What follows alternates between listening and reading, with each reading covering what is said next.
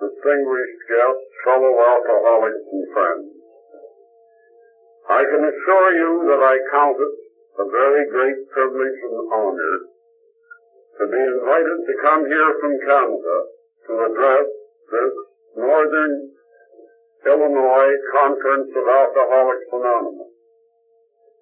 I arrived here yesterday with an old friend of some 35 years standing in friendship, who is 77 years of age and who decided the day before yesterday that at long last he wanted Alcoholics Anonymous. And I said, well, Jim, if you want to get it with me, you're going to have to go to Rockford, Illinois to attend the conference. But I am certain that the class of member that you will find in the northern part of that state will give you a step on the high road to recovery that you will not soon forget. So Jim and I arrived here yesterday, and since our arrival, we have been treated with every kindness that generosity could give or hospitality could lavish. We were met at the airport by Kurt who drove us here. We attended a very fine meeting last night, addressed by Gene, whom I had the very great pleasure of meeting at Founders Day at Akron in June, and whose speech last night I found not only an inspiration but a delight. Kurt and his charming wife Betty entertained us lavishly at the golf club. I was initiated this morning into the mysteries of a red ball meeting, and I can assure you good people here tonight that Jim and I have nothing but praise for you good people and the manner in which you have treated us. Canadians coming south of the border have not always found it so. There's a friend of mine, a Catholic priest, who was wandering in the deep south and encountered a heavy storm, anxious to get out of the fury of the elements, he knocked on a farmer's door. The grizzled old farmer came to the door, looked at him suspiciously, and he said, Who be you? He said, Well, he said, I'm a Catholic priest. The farmer said, Well, we are Southern Baptists. We don't have no sucker trade with Catholic priests. The priest looked over his shoulder, looked to the place above the mantel, and said, Well, he said, This surprises me. He said, you have a picture of Pope John the 23rd over the mantel.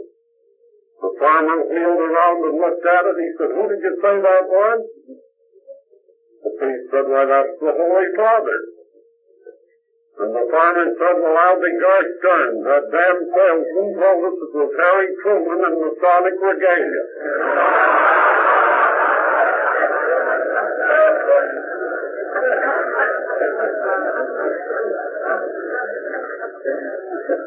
It is always pleasant to see so many ladies at an AA meeting, and it is always pleasant to see the look of serenity that is on their faces when one can reflect on what that appearance might have been some years ago. And I am sure that none of the lovely ladies whom I see here tonight will ever find themselves in the position of the Harris housewife his husband came home one night and said, My angel, how nice you look tonight. Unaccustomed to such compliments, and no doubt suspicious of the motive, the wife says, Why, John, how kind of you, but why do you call me an angel? He said, Well, he said, you're always up in the air. You're always harping on something, and you never have a damn thing to wear.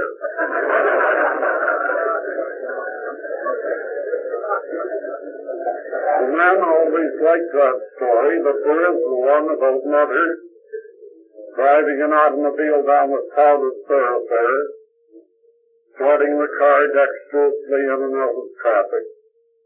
And little Willie, who was riding with her, piped up and said, Why, Mummy, where are the bees and sons of bees?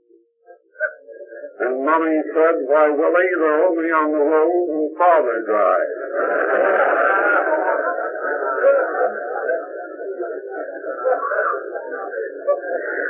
I haven't come here tonight to tell stories. I have come here to tell only one story, the story of Bill M. And I have told this story now so many times that the record for me is getting a little scratchy. But I reflect when I tell it that I am not telling it for the old timer. He is safe and secure, and she is safe and secure in the fellowship of AA. I always reflect that I am speaking for the, to me, most important man and woman in this room, the person who is here tonight for the first or second time, wondering in fear and trepidation whether the therapy of this fellowship will work for them. And if such there be here, then I ask them to hearken to my tale, because it was the story of an alcoholic who for 20 years exhausted every single agency he could find in an effort to arrest the dread disease of alcoholism, only to stumble battered, bruised, and beaten through the open doors of AA to find here with you release that I could find in no other way. As you may have gathered by now, my name is Bill and I am an alcoholic. And I was born more years ago than I care to remember in Whitehorse, Yukon, and I was born an alcoholic. I say that advisedly because I never had the power of choice in drink. I got drunk for the first time at the age of ten, helping a friend of mine in Whitehorse bottle wine. There was a large granite wash basin under the spigot to catch the overflow from the filled bottles. And when my friend would move off to another room with the filled bottles, I would kneel down and take a swig of this pleasant tasting liquid from the basin. Then, as in later life, one drink set up the phenomenon of craving, and I drank until complete alcoholic narcosis set in. I did the usual crazy things I was to do later. I blacked out completely. I was sent to the local butcher shop to buy two pounds of steak two inches thick. With typical alcoholic exuberance, I came back with 14 pounds of steak four inches thick. And I was carried home to my people on the back of my friends, who much amused put me to bed, where the following morning I endured the vicissitudes of my first hangover, learning early in life that those whom alcohol overstimulates it also overdepresses. However, nothing came of that further, but four years later, at the age of 14, I went to work on the riverboat that plied between Whitehorse and Dawson. At the Dawson end of the voyage, the northern terminus of the trip, some 425 miles by river from Whitehorse, the vessel would usually unload its cargo and the deckhands and mess boy, which I was, would go ashore. They would drink, and on none of those occasions did I ever remember coming back to the vessel. I was always blacked out, dependent on my more sober shipmates to get me back to the vessel. I didn't dare drink in Whitehorse. My father was a noted man in the North Country. He was physically the strongest man in the Yukon, or said to be. He had been captain of the first river steamer to navigate the upper reaches of the Yukon in 1898 at the time of the gold rush. And any 14-year-old stripling who would try conclusions with him about drink would indeed be very foolhardy, so I didn't drink in Whitehorse. Later, at the age of 16, I went down to Oregon to complete my high school education. I spent two years there in school where I was in a boarding school with strict discipline. I was not exposed to alcohol.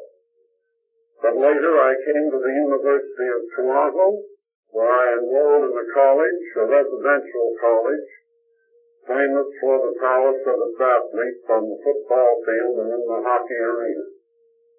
There I was a member of the University of Toronto boxing team, a sport, as most of you know, requiring exacting condition, and of course I couldn't and didn't drink.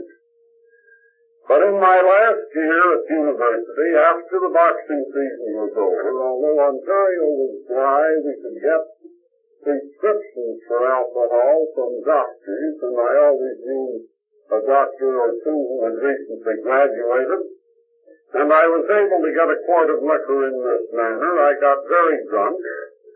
I don't remember what happened, but I was told later that I came into the college and patted a certain gentleman on the head who was the bursar of the college and who resented being patted on the head and called baldy. And the following day I found myself hailed before the council of the college and expelled, or at least suspended for a month in my final year. This, of course, didn't dismay. I was at the alcoholic, smart aleck stage, and I out and lived with some convivial graduates who were taking a course in teaching at the Ontario College of Education. We got drunk almost every night, and I went back at the conclusion of my month's suspension, passed my examinations, and went on into law school. After I got into law school, I moved into Diggs in the town where I lived in, in Toronto, where I lived in a rooming house. All of the brakes were off. My father was 3,500 miles away.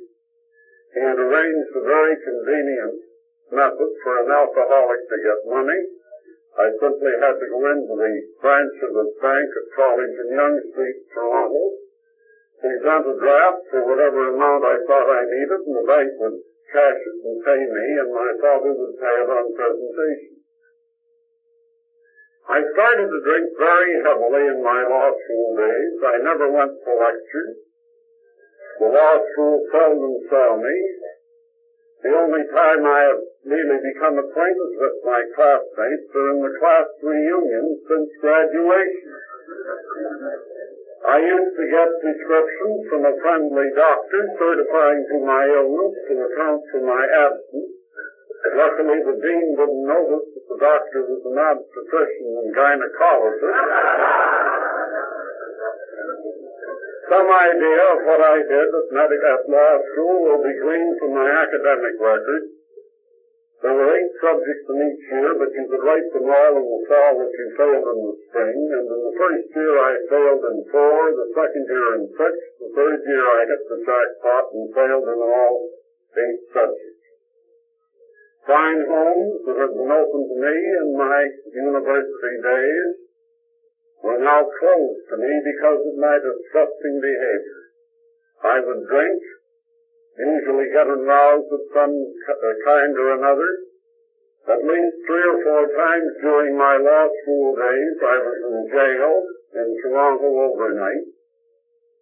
There were incidents, not without their element of humor. There was, for instance, the night I phoned Mr. Winston Churchill as he then was. A number of us were drinking in a room of mine, and we were discussing a book which Mr. Churchill had written after World War I called The Aftermath. We had a rather heated discussion about a passage in the book relating to Mr. Woodrow Wilson's foreign policy, and we could not resolve So with true alcoholic forthrightness, I said there's only one way to settle this argument. We'll phone Winston and see what he has to say about it. So I went to the phone and I placed the phone call to the Right Honorable Winston Spencer Churchill in London, England, and within 30 minutes the call was completed. I explained to the great man exactly what our difficulties were, and he very politely and patiently explained the passage in the book. And then when he ended, he said, my, my, what frightfully keen chaps you must be in Toronto to go to all this trouble to telephone me about a passage in my book. I could contain myself no longer, and I said, well, the truth of the matter is, sir, we've been having a bit of a binge. And I shall never forget that warm, rich British voice that we were to know so well in the dark days of the early forties, coming back over the transatlantic wire.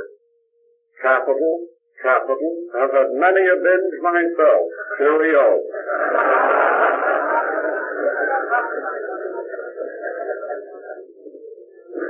After I finished at Osgoode Hall, we were called to the bar in October 1929. After the Thursday that marked the stock market crash which plunged the Western world into the most acute depression ever had known. And we were called by a curious circumstance before a judge who, as Attorney General for the province of Ontario, had been responsible for what drinkers thought was most iniquitous legislation, the Ontario Temperance Act, which had plunged Ontario into a drought which lasted for some years, although it was a drought, as it was in the United States, in May only. We thought if we were going to be called before the Honorable Mr. Justice Raney that we should all be as drunk as we could possibly get.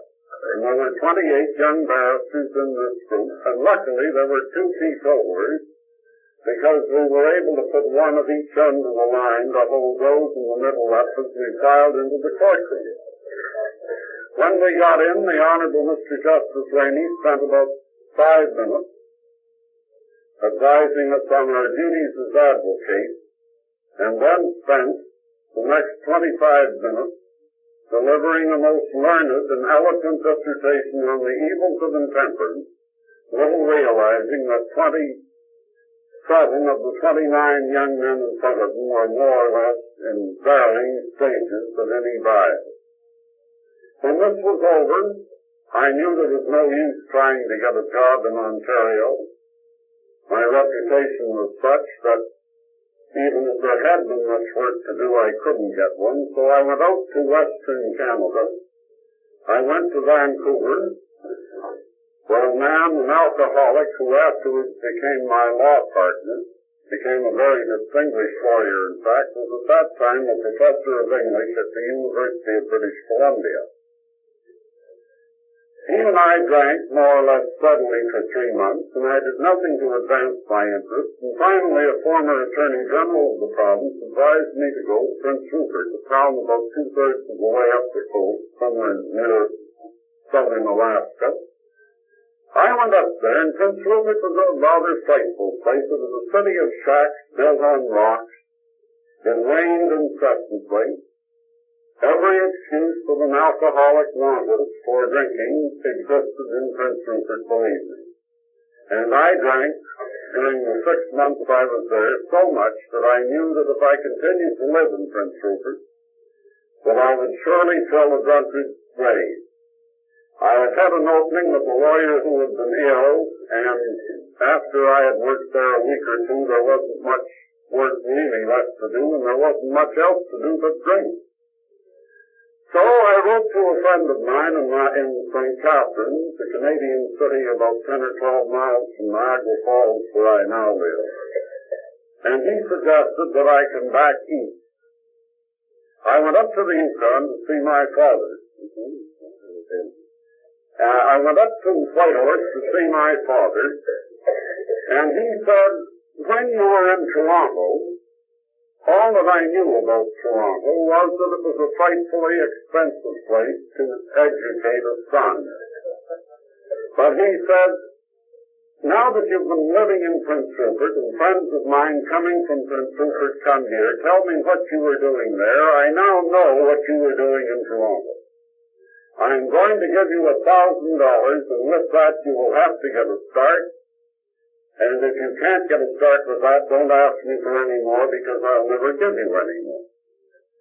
Well, I knew that my father was being more than fair. I was grateful to him and I thanked him. But I was frightened in my bones, in the very marrow of my bones of alcohol, because I could see what it had threatened to do to me in Toronto and did in fact do to me. I knew that my benders had lengthened from just one night stands into days and months Rupert, and I knew that with me it was a very serious problem. So I said to my father, before I go east, is there anything in the family tree that I should know about insofar as alcohol is concerned? My father said, yes, there is. On my side of the house, you're almost purely Irish.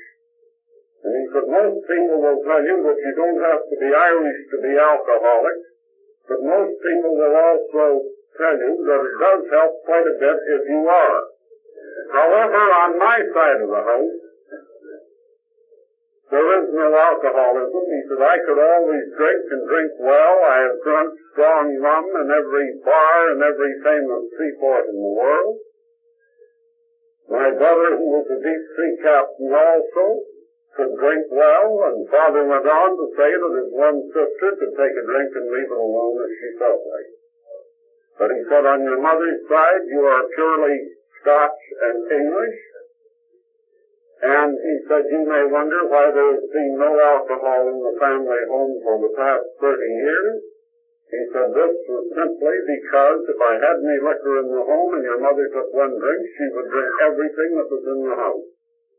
Her brother came into the Yukon in the early days of the gold rush, and the Royal Northwest Mounted Police, as they then were, had to blue ticket him out of the Yukon because he was so hopelessly alcoholic, they thought that he would freeze to death in the bitter cold.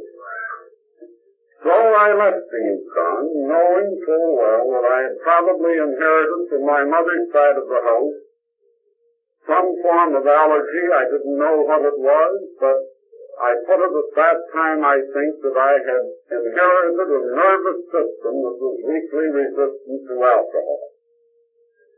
I left home with the determination that I'd never drink again, that I was going to employ the funds which my father had so generously given me in establishing myself in a profession which I hoped to practice in honor and in dignity.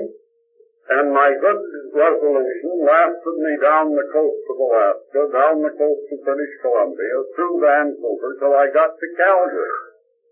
When I got to Calgary, two stockbrokers from Toronto were being tried for fraud.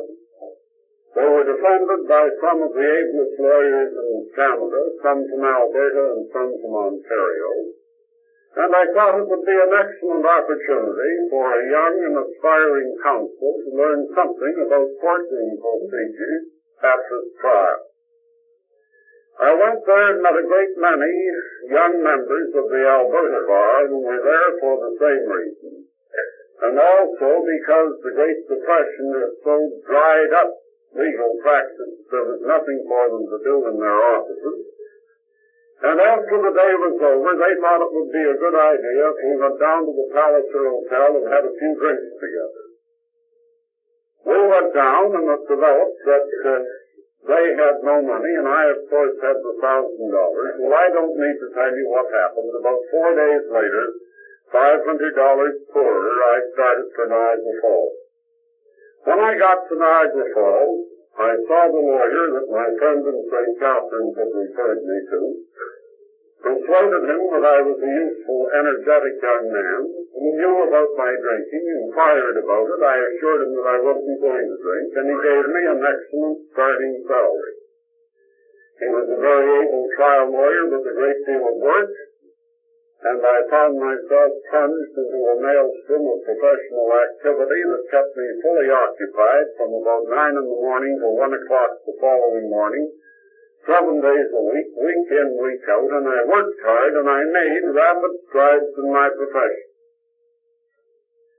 At the end of three months, however, I would start to crack a bit and I would start to drink at night and while I put on some fairly disgusting exhibitions the following day, apart from a bottle of beer at noon, I would manage to get through the day. I would keep this form of drinking up for a week or two. Then, for some strange reason I've never been able to understand, perhaps because ambition spur was sharp, I would stop and go back to work again. In the fall of that year, the senior lawyer business of Sir Harry Oakes, the mining magnate of whom some of you might have heard. He was a very wealthy man who had discovered the Lakeshore gold mine, and at that time it was common knowledge that his income was four million dollars a year, and as he had to pay about three million two hundred thousand of that in income taxes, he was a very interesting client for a law firm. I was given a great deal of organizational work to do in the firm and the handling of this man's business. We moved from old premises to more commodious premises. We added a lawyer to the staff. Everything was going along beautifully. I, my starting salary had already been doubled once. And after about a year with this lawyer, I went to him with a partnership agreement made up and asked him to make me a partner in the firm. He said he would. He went through the partnership agreement, proved it in every detail except one, where I had cut myself hopefully in for one third of the net earnings. He changed that to a quarter. But as this would have meant that I would have earned at least $15,000 a year, which was a very large income in the early 30s for even seniors at the bar in Ontario, was an opportunity which was a godsend to any young man. That very night, with another lawyer in the firm, I went out in a car owned by Mr. Oakes, as he then was, it off a curb at 55 miles an hour into a tree. Each door swung open, and the lawyer went hurtling out each door. The car turned over. The Ocean Accident Insurance Company paid full collision loss on the vehicle. I escaped with a slight cut over the eye, and the other lawyer who was with me only broke a small bone in his leg. How we were not killed is a mystery to me. And finally, when some days later I got back to the office, needless to say the partnership arrangement was off, and I had thrown away the biggest opportunity I had ever had. My previous handsome salary was reduced because I had, had drawn money from the office account on the strength of the partnership to me. I owed the firm at least $400 and funds were to be deducted from my salary to meet this. And all of this was done through the medium of the bookkeeper. The senior lawyer never spoke to me about it. I was alcoholic. I was egotistical. And I resented this with all the force of my alcoholic nature. I said, why, I built this man's business up. I've organized it. Whether I get drunk once in a while or not doesn't matter. I have earned what I have asked, and I'm decided that I was going to leave. How I was going to leave him, I didn't know. I owed the Dominion Bank $400. I owed the firm, as I had described, 400 my assets were exactly minus $800.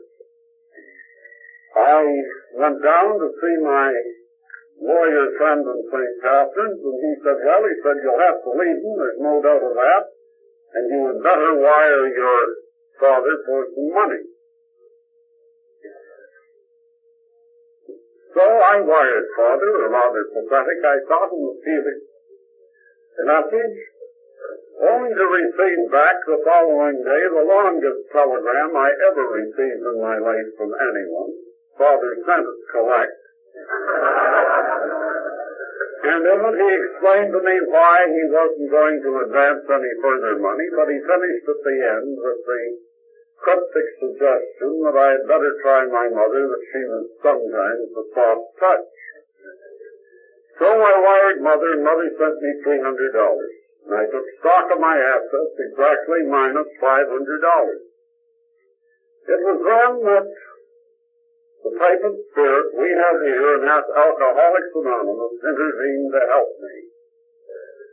The landlord of the building where we had been before we had moved to more commodious quarters was an elderly, crusty old bachelor, very wealthy and a very shrewd, sound businessman who was also a notorious alcoholic.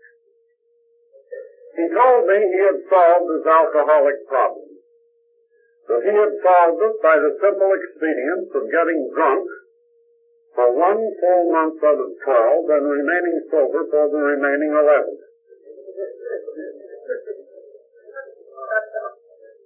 Napoleon would never plan a military campaign with more meticulous attention to detail than the late Charles James Duran of Niagara Falls would plan a drunk.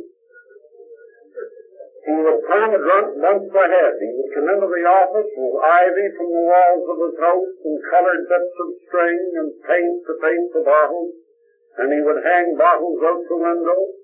Although he was a hopelessly illiterate man, he bought a fine-looking stack of books, which were exactly the right he said, to hide bottles of his favorite whiskey behind. He would always start his drunk in the most ceremonious fashion imaginable. He would have a little dinner. He would always invite me down to it. He had some Venetian gold encrusted goblets that he would drink champagne out of. But the following morning he would start to drink whiskey and he would drink many bottles each day for the next 30 days. He would finally wind up at Temagami, where his summer home was, and then his chauffeur would bring him back at the end of the month in horrible shape.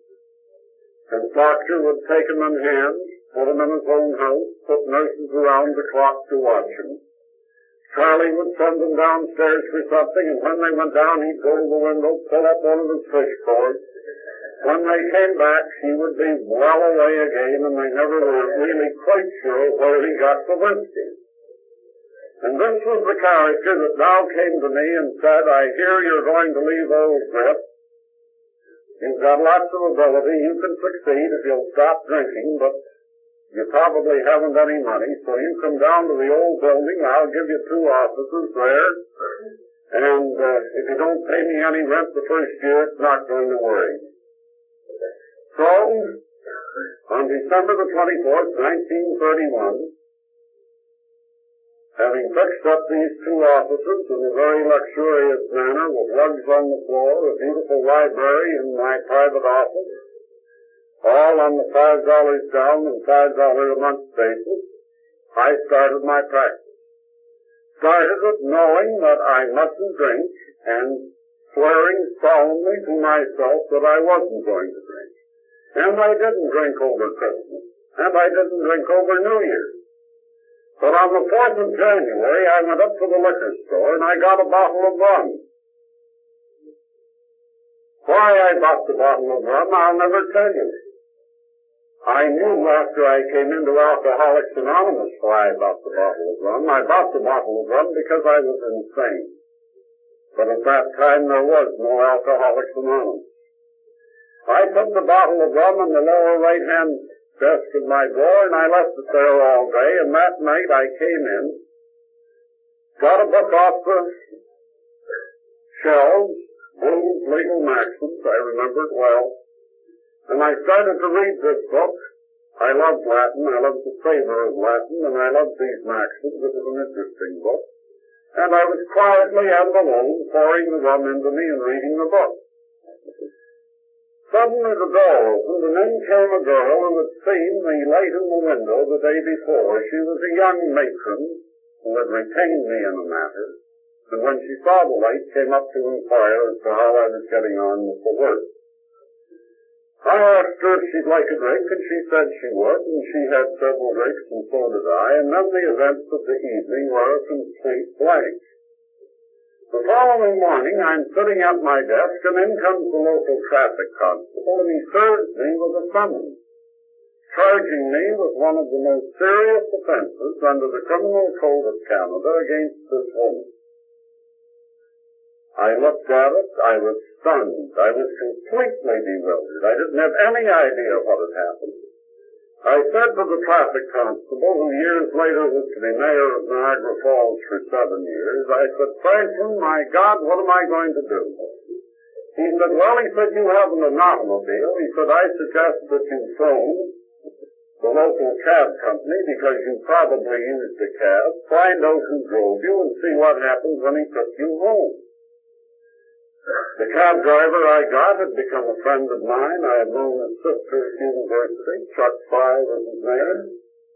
And Chuck said, well, when you left her last night, she seemed reasonably contented. She was waving after you as we drove away. She said, he said, I can't understand this. I told him what I was charged with. I put down the phone somewhat relieved, only to pick it up a minute later when it rang, and to find on the other end of it a dentist whom I did not like called Moeller Jones. And Moeller said, I just replaced two pivot teeth in this woman's mouth. Now you owe me $150. You're a disgrace to the professional men of this town, and the quicker you leave this town, the better. Well, I was alcoholic, so I told Moeller where he could go. And then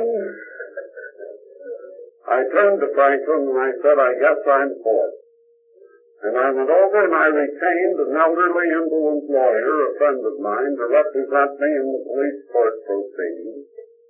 And I did what every drinking alcoholic does under stresses of that kind. I proceeded to get drunk and stay drunk. And I was drunk for three weeks.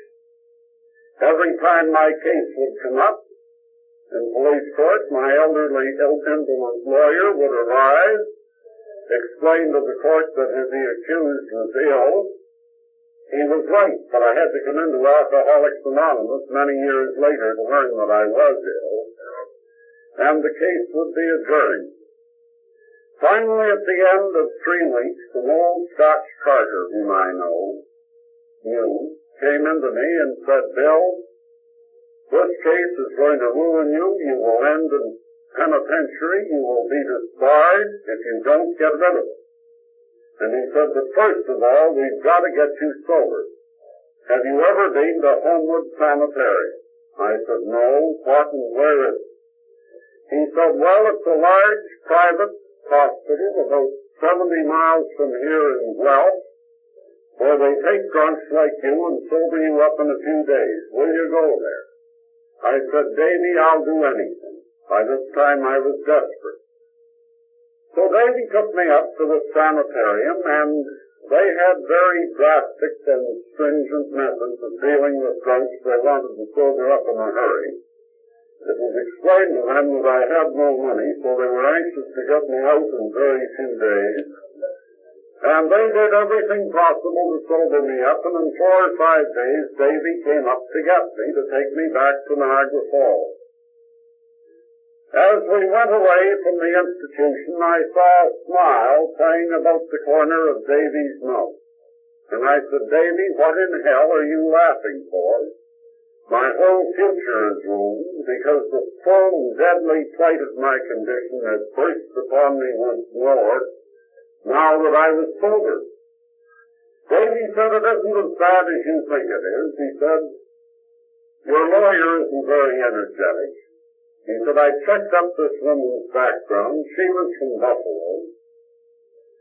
I phoned the deputy chief of police in Buffalo, a friend of mine, and he looked up her record and found that there were four convictions for blackmail against her in western New York, he sent me a certificate of the convictions under the seal of the court of Buffalo, and I put it in my drawer and I sent for her.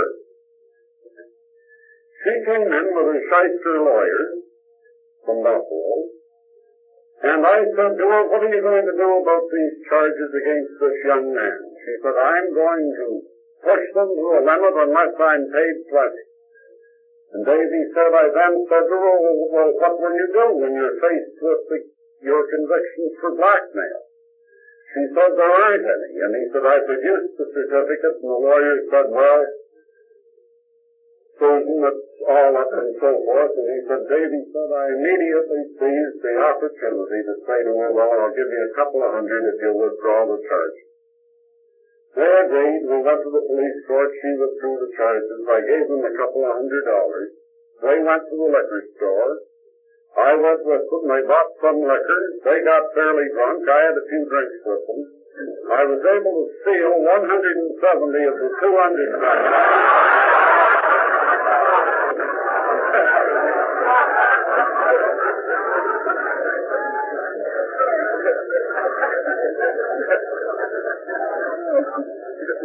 now he will only owe me thirty dollars.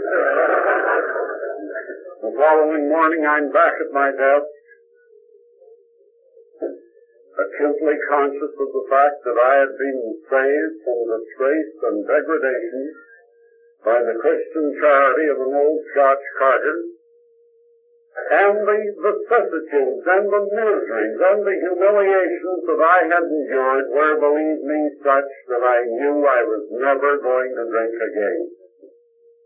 At this time I was about 28 years old. A doctor came in to see me.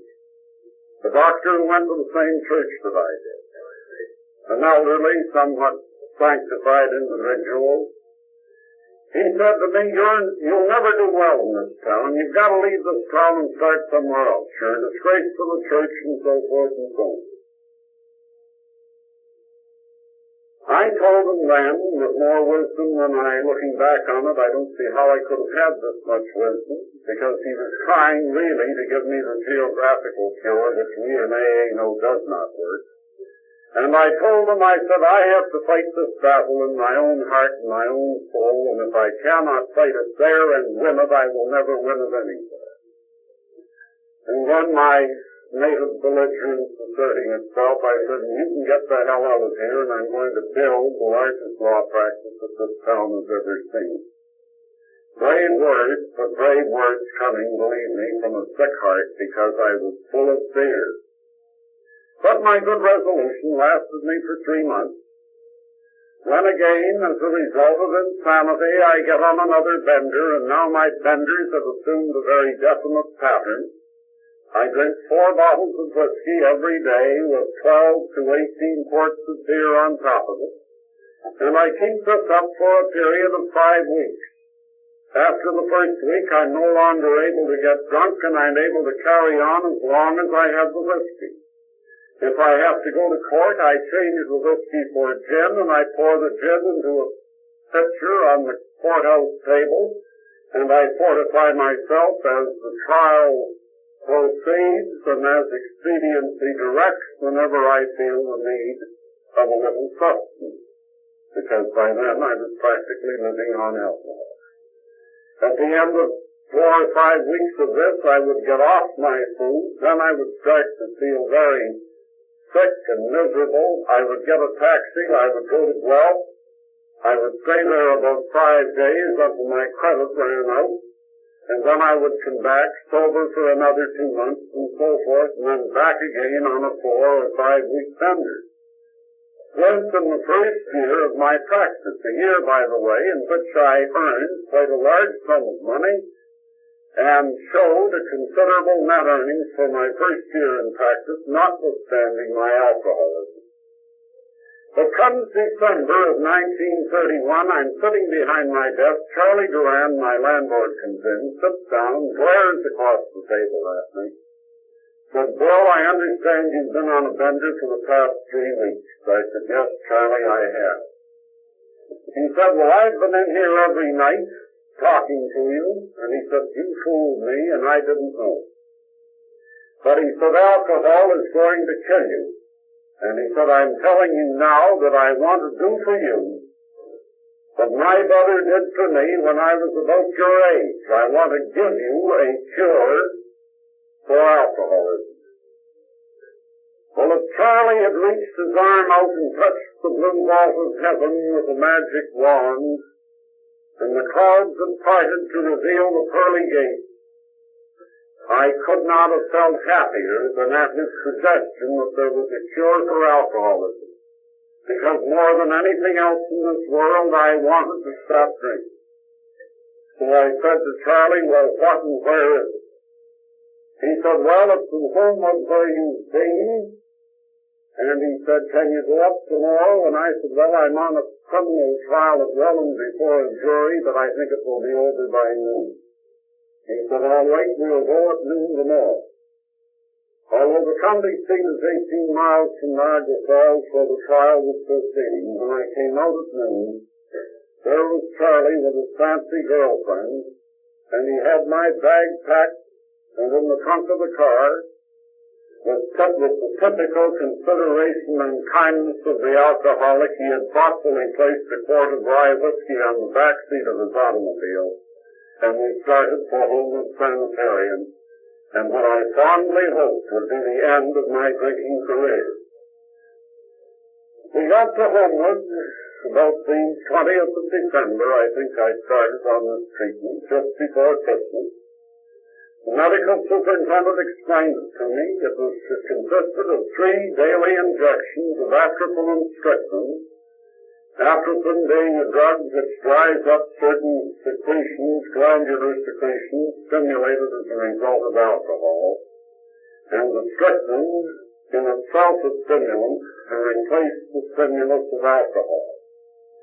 And I took this every day and I stayed there over the full four weeks, leaving there on the 15th of January 1932, feeling quite improved. I had read about this cure. I had gone into the institution's library. I had read absolutely everything I could find on alcoholism. I had found it listed as a disease of the nervous system. I found that the AMS treatment had been developed by Dr. Lambert at the Bellevue Hospital of New York City, a hospital whose portals had probably entered more alcoholics than into any institution in the world. One of the most notable being Stephen Foster, who wrote Old Black Joe and all those other lovely songs died in there an alcoholic with 35 cents in his pocket. While the streets of New York echoed to the lovely melodies he had written. I felt pretty good when I got back to the Falls in January 1932, 33, or 32, and I went to uh, four people. I went to my landlady, I went to my secretary, I went to the old colored fellow that ran the restaurant where I ate on Erie Avenue. I went to a bootlegger I could trust called Kingfish Brown.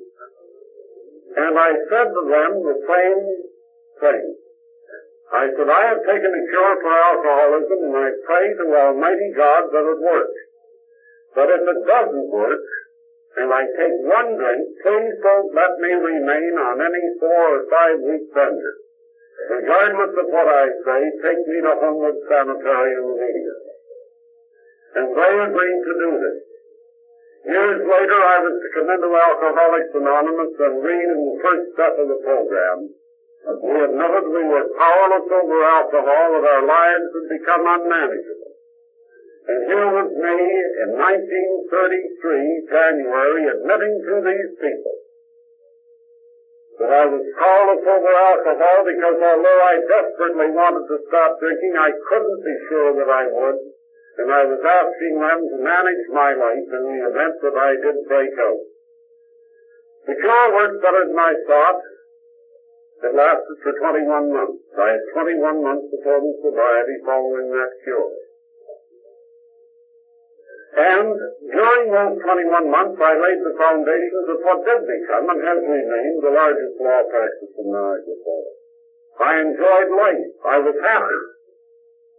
I worked. I got in nobody's hair, and I enjoyed life thoroughly. But in October of 1934, I found myself on my way to Pelham Manor, New York, where I was to be an usher at the wedding of a lawyer friend of mine from St. Catharines. We arrived down there after a drive on a long, hot fall day, and we went to fiancee's apartment, and I can see her pushing across the back of a Chesterfield a drink. And I found myself reaching out and taking it, and I found these insane, crazy thoughts running through my head. Well, you're 400 miles from where you work and where you practice law. You've been a good boy for 21 months. Bill Lampart's getting married on the morrow, and you owe it to him to have a little bender tonight. So I got drunk. The following morning, attired in the morning coat and striped trousers and a tall silk hat, I went down to the church got the traffic cop, sent him down to the liquor store. He was an amiable soul for three quarts of that 69, which we put behind the church. I would escort some old dowager up the aisle and then go back and fortify myself against the next trip I'll nip of that 69. After the ceremony was over, they had a reception. I don't know. I was called upon to make a speech to propose a toast to the mother of the bride. I don't know what I said. the best man, senior partner of the room, now as we sit here in Homewood Sanitarium on his first trip getting over a bender, said that what I had said was a model of what ought to be said on such occasions, but I didn't have a clue as to what I said. I went on into New York, met a doctor, a friend of mine, who had been a drinking companion of mine when he was in medical college and I was in law school. Found him in the New Yorker hotel with a quart of liquor, uh, with a case of scotch on the desk between two beds. We stayed in there a whole week, never left the room. Drink, drink, drink, phoning people. Our phone bill was two or three hundred dollars. Sunday, however, we had to leave the room because the New Yorker wouldn't send whiskey up to room on Sunday, and we had to leave because we were falling apart. I became frightened and I left them and went under the tunnel to Jersey City as I had to do then, got an aircraft back to Buffalo where I was met by a nurse.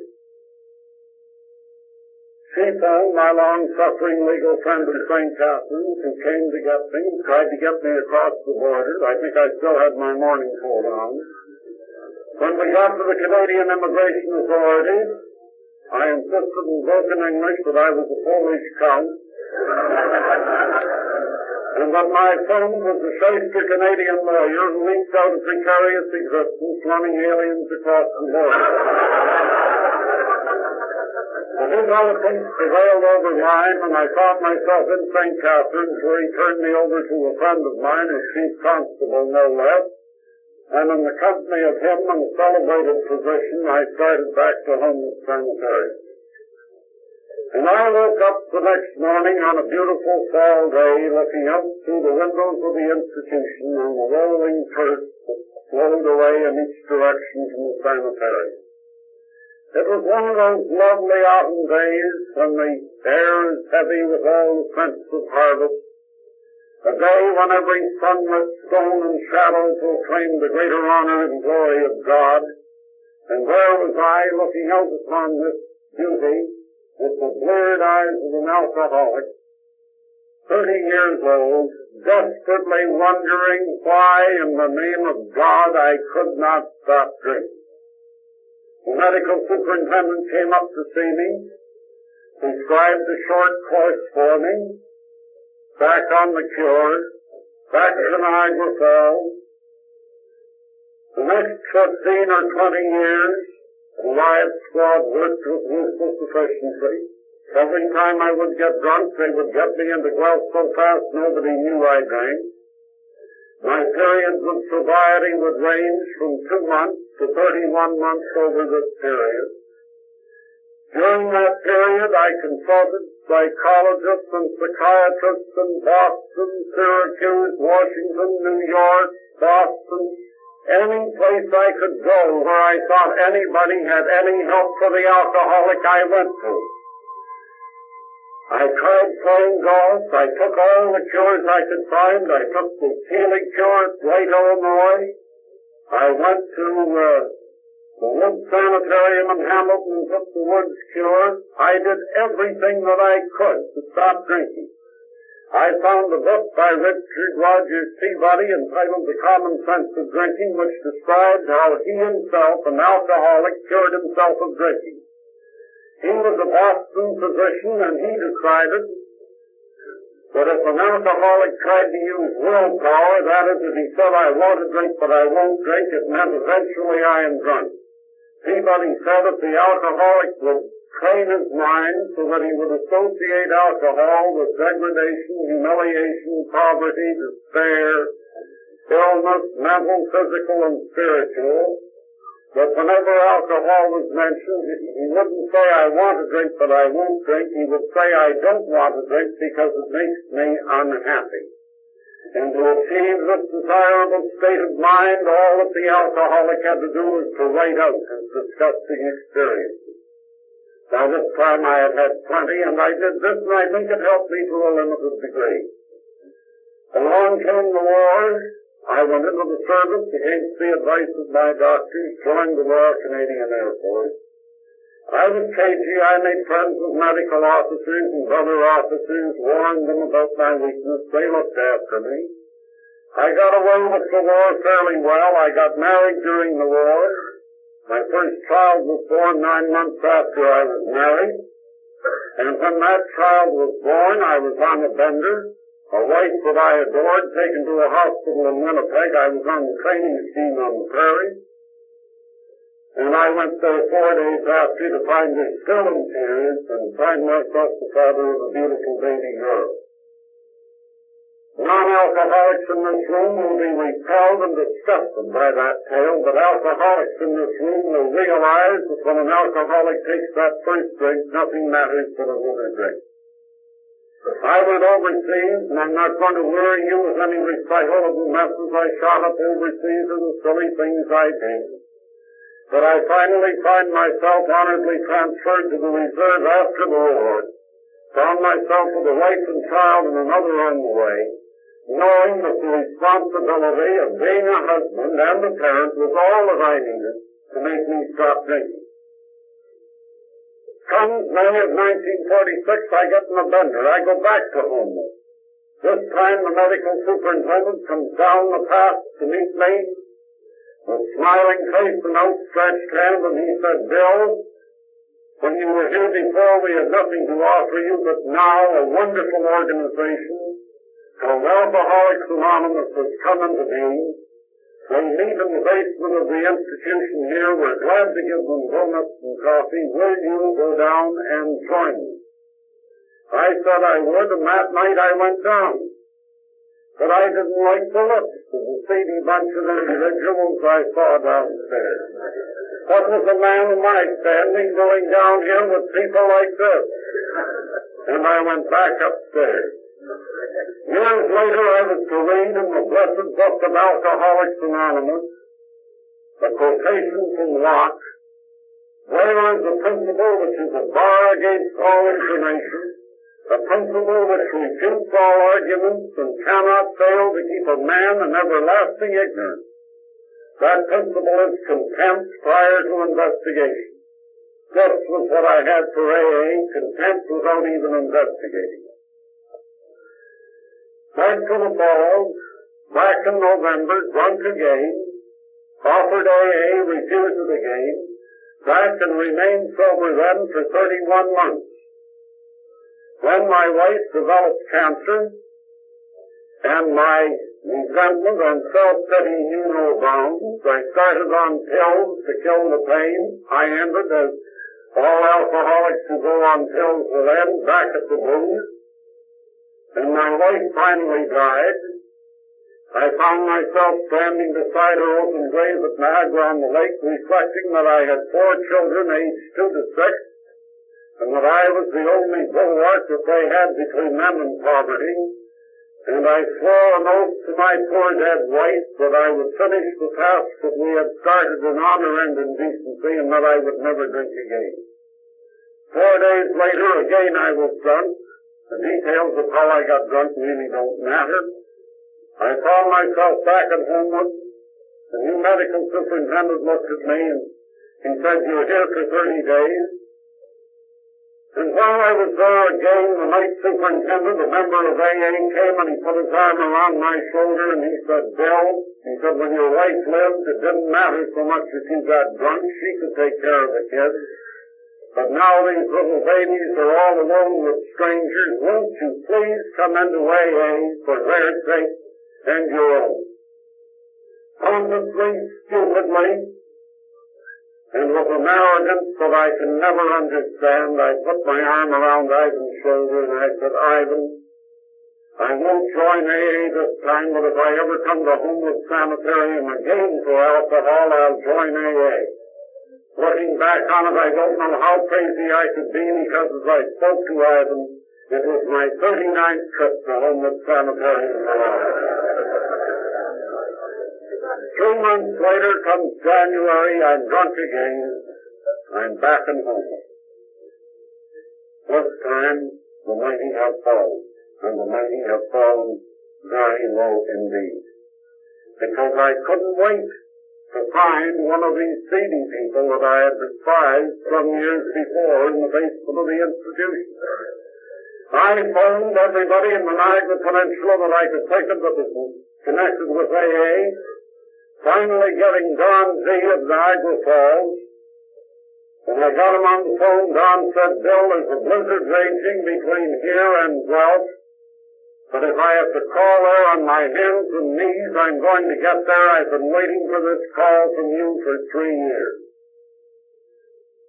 And I said, Don, will you please stop at my house at Queenston and get a book called Alcoholics Anonymous off the shelves of my library. It's been there for four years and it's time I. And I went out and I started to paint the red carpeted corridors of Homewood Sanitarium waiting for dawn to come. And then a thought occurred to me. They've got a new psychiatrist here. A very smart man. Maybe he can do something for me. I went down and banged on the door of his office and went in and said, I'm Mr. M. Do you know anything about my case? He said, yes. He said, your file is about a foot and a half thick. And I took two days off last week and I read it, and you're the type of alcoholic for whom psychiatry can do nothing. You go in cycles, you have to get drunk about every six months regardless. But he said, nobody that we know has ever had the good sense to set up a squad as you have done to get you up here immediately. You'll probably live to be 90, but we can't do a thing for you. I went out and continued my pacing until dawn came. Dawn came in shaking the snow off him, and I looked at him. He was clear-eyed, clear-skinned. He radiated a serenity and confidence that I would have given anything in the world to possess. And I thought of three years before when his wife Elsie had called me and said, Donson drinking, can you do anything for him? And I said, yes, pack his bag. And I went and collected them and put a quarter rye on the back seat of the car and I took him up to Guelph and I gave him a copy of Richard Rogers Peabody's The Common Sense of Drinking. But it never did any good. He got drunk. But he had come back and he had got over it and I'd heard whispers about AA and here he was now trying to help me. I said, Don, they cut off my liquor in here, even though I've only been here a short time. Jittery to listen to anything you say. We'll have to go downtown. Luckily, we were on a ward that wasn't locked in. We went down to a pub. I had nine bottles of beer. And the jury subsided, and I said, Don, tell me about AA. The first question he shoved at me was a shrewd one. He said, Bill, what's the most important thing in your life? And I said, the most important thing in my life on my children, my law practice, and my home in that order. He said, no, he said, none of those things is the most important thing in your life. The most important thing in your life is your sobriety. Without sobriety, you're a menace to the children. Their friends, your friends, and public authorities will not permit you to keep them. You will lose your law practice, and like all alcoholics, you will lose any asset you have, including your home.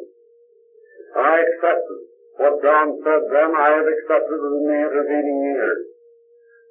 He then went on and he said, if you agree with this, then he said, you have to place the agency that will help you attain and maintain sobriety second, and that will be Alcoholics Anonymous. This means if you have an assignment for your children or an assignment for a client or something to do with your home, and an assignment to Alcoholics Anonymous, Alcoholics Anonymous has to get the green light over anything else. I accepted that principle, and I have accepted it in the intervening years. Then Don went on and he said, I'm not going to worry you about the spiritual side of the program. He talked about first things first. He talked about keeping an open mind. He talked about easy does it and let live and so forth. And then he asked me if there was anything troubling me. And I said, yes, I'm a pretty important man on the Niagara Peninsula. What do I do about my anonymity? He said, what's your oldest daughter's name? I said, Gail. He said, Gail can be asked a simple question five years from now in the yard of her school. That question need only be, where is your father? To that question, she can give a variety of answers. She can say Daddy's in Homewood getting over a binge. Or she can say Daddy got drunk, ran over a man with his car, he's in the Ontario Reformatory for manslaughter, serving two years less a day. Or she could say Daddy got drunk and drank up his client's trust funds. He was prosecuted for theft. He's in Kingston Penitentiary. Or she could say Daddy's in the Ontario Hospital of Hamilton with a wet brain. He'll never come out. Or Don went on with deadly earnestness and said, Alcohol could have claimed from you the last grim toll of a taste from the drinking alcoholic, and she could say daddy's in the graveyard at Niagara on the lake with money, alcohol killed it. Or she could say daddy's a member of AA, that he is discharged with fidelity and devotion, all the duties of a father, and I have never seen him drunk. And I said, how are you going to have it come? Because you can't have it both ways. I don't mean to tell you people here tonight that anonymity never worried me from that time on. I went back to the institution, and though I had been jittery as I have described to listen to him earlier, comforted by what he had said and the sharing with me of his I woke up the next morning and the attendant brought in to me my breakfast tray, and on it was a hooker of alcohol that one would piously provide to the alcoholic on the first few days in the institution. And I picked up my big book and I wrote on the boards on the inside of the back cover where it could never be torn out, 10th of January 52 went AA, and I said to the attendant, you can take away the alcohol but leave the breakfast. I joined Alcoholics Anonymous as of this minute. I am happy to say to you good people here in Rockford tonight that in a few short periods of 24 hours each, on the 10th of January next, it will be 15 years since that day. And in that 15 years, not only have I not had a drink, I haven't had the slightest desire to have a drink, and all this has come about by trying, trying only imperfectly, believe me, to work the principles and traditions of Alcoholics Anonymous. And in doing this, Alcoholics Anonymous has proved one of Canada's greatest psychiatrists to be wrong in his diagnosis and prognosis of the alcoholic and he, great souled man that he is, rejoices in the fact that Alcoholics Anonymous was right and he was wrong when he said that I had to drink every six months. My time is running out. It has in fact already run out, and as usual I'm over time and I'm going to finish very quickly. I went to a meeting in Guelph shortly after a barber's coat. A good, rousing, sun speech such as I know my good friend Jim W. here with me tonight will soon be making on behalf of AA in the Peninsula. And I got a great deal of comfort from that speech. A few days later, a bank manager, a friend of mine in the Falls, died. As Willow wanted me to be a pallbearer at his funeral, I went back. Although I wouldn't have dared to go back in the old days so soon, but I was confident that AA was going to work. I went to the funeral. I was taken to several meetings. Finally went to Don again. Don said, because of anonymity, I think you should join the St. Catharines group. And instead of joining a group in Niagara Falls, I joined the market group in St. Catherine. I went down and asked a client of mine who had offered me AA many times. He was in this group to be my sponsor. He was a hard-bitten, blunt, direct, honest man with a wonderful wealth of AA knowledge. And he had really all the finesse of a ten-ton truck, but he was exactly the type of sponsor I needed. He told me to learn my AA from the big book and to read it three times for the first year and, and read it once a year thereafter and to never travel overnight without it, and I went to work on it. After I had been in AA three weeks, I was having trouble with this, the question of a power greater than myself. Losing my wife, my alcoholism, had made me, uh, uh, at worst an atheist, at best an agnostic, and I couldn't accept the conception of God in any way, shape, or form. Then one of those curious things happened that can only happen in AA. Three weeks after I was in, I was asked to speak, at 1170 Yonge Street in Toronto, which was the reception center at that time for AA. And I told the married couple, both alcoholics, who asked me to go over, I said, I don't know anything, I can't speak. They said, well, go and ask your sponsor. I went to Noel. Noel said, well, it'll do you good if you can go. So I was ready to walk on broken glass, but Noel said, walk on broken glass. And I went to Toronto. And when I got there, there was an audience such as is here tonight. And when I looked out over this audience, I thought it was old home.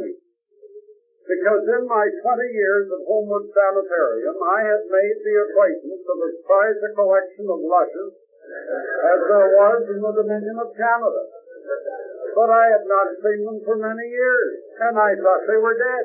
And here I looked in the audience this night and saw men that I had seen in straitjackets, some in delirium tremens, some in alcoholic convulsions, men for whose life expectancy I wouldn't have given the, the proverbial thing, and I saw them out looking as if they were years younger and looking healthy and happy. I felt them advance to the table afterwards, shake hands with me and tell me how happy they were to see me in AA and to tell me how when they came to believe that a power greater than themselves could restore them to sanity, and they had made the decision to turn their life and their will over to that power, that they had been released of their problem.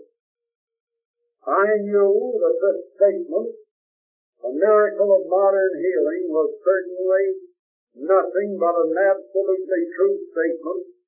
And though I had perhaps come to stop, I remained to pray, and I went back to the Niagara Peninsula secure in the knowledge that there had to be a power greater than myself because these men could never have achieved their sobriety on their own any more than I could.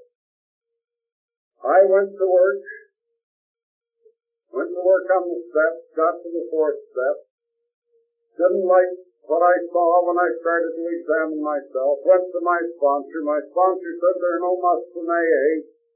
Don't have to do it if you don't want to, but if you don't do it, brother, you're going to get drunk. So I did it all 76 pages of it. And I went through an understanding clergyman of my own faith. And I went back to the Niagara Peninsula secure in the knowledge that there had to be a power greater than myself because these men could never have achieved their sobriety on their own any more than I could. I went to work, went to the steps, got to the fourth step, didn't like what I saw when I started to examine myself. Went to my sponsor. My sponsor said there are no musts in AA.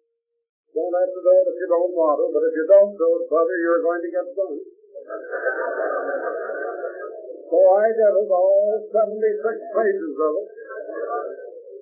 And I went through an understanding clergyman of my own faith and took my first step, and that very July, July of 52, I found myself pouring liquor for old Air Force pals in Montreal. Found myself, when I got a whiff of the alcohol, recoiling from it as if from a flame, and this was the promise that I had read in the big book, and this was the promise that by God being fulfilled seven months after that event which I have described in the I went on and did my best to the this And now I have more or less come to the end of my tale, and there are only one or two things that I would like to say. I have belonged to many organizations in Canada, and I have held distinguished offices in many of those organizations. I am a past president of the Rotary Club of Niagara Falls, of the Greater Niagara Chamber of Commerce. My county bar association has honored me with the presidency, as has my city bar association. My colleagues at the bar of the entire province of Ontario honored me with the highest office in their gift some years ago when they made me vice president of the Canadian Bar Association for Ontario. I am a veteran of the Law Society, one of the 30 lawyers who run the affairs of 6,000 lawyers in the province of Ontario. I have been a member of the province of Ontario Council for the Arts, the Ontario Mental Health Foundation, member of the Senate of the University of Toronto. I am currently a member of the Board of Governors of Brock University. I mention these things not in bombast, not to impress on you good people that I am a person of any importance, but because I delight here at Alcoholics Anonymous meetings to say to you good people that I value my humble rank and file membership in Alcoholics Anonymous more than I do my membership in any of the organizations that I have named or the distinguished offices to which I was elected. For without you, I do not know what would have happened to my children. I certainly know what would have happened to me. I would have been dead long ago after spending my last years in disgrace and in misery. I like to think that the founders of Alcoholics Anonymous that a thousand fires upon a thousand hills illuminating the battlefield for every day the sick alcoholic is waging and winning his war against alcohol. It is for us, the present members of Alcoholics Anonymous, the lineal descendants and direct descent of those founders to ensure that not a single one of those fires ever goes out. For if they do, then the alcoholic will have no place to go but where he went before, into the darkness of eternal night. And we can do this by ensuring that we see that we are members of a regularly constituted group in AA, that we faithfully attend the meetings of that group, that we do everything in our power to reach out our hand to the sick alcoholic to ensure that he or she are lifted from the flaming hell of alcoholism and placed on the sunlit highway of freedom once more. Finally, when Don V came to Guelph, he knew my history. And he said to me, Bill, you've got to come into AA because for you it's the last little house on the street. Maybe, my friend, Don V was right. Maybe it was the last little house on the street. But I can assure you that I have founded a house of many mansions where there is room for all.